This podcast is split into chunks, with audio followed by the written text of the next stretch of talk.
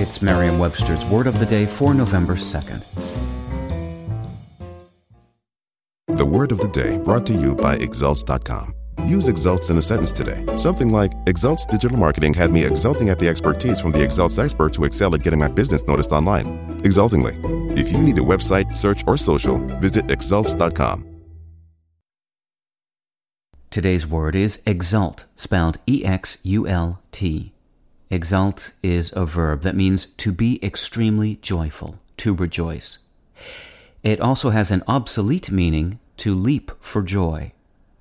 Here's the word used in a sentence from Entertainment Weekly by Sarah Rodman. And maybe it's just a treat to see them and watch how Springsteen exults in his band of brothers and sisters, how he praises and salutes them in their first album together of mainly original material in eight years. The word exult leaped into English in the 16th century as a verb meaning to leap for joy. George Chapman used it that way in a translation of Homer's Iliad with these words To drive his chariot through the waves, from whirl pits every way the whales exulted under him. This use of the verb skipped around in English until the 18th century, when it gracefully exited the everyday lexicon, leaving the verb's other meaning to be extremely joyful, to rejoice, to stay the course.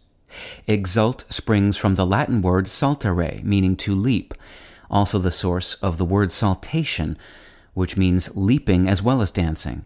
Another etymological cousin of exult is sally, meaning to leap out or to set out, as in, after the storm passed, the hikers sallied forth. With your word of the day, I'm Peter Sokolowski. Visit Merriam-Webster.com today for definitions, wordplay, and trending word lookups.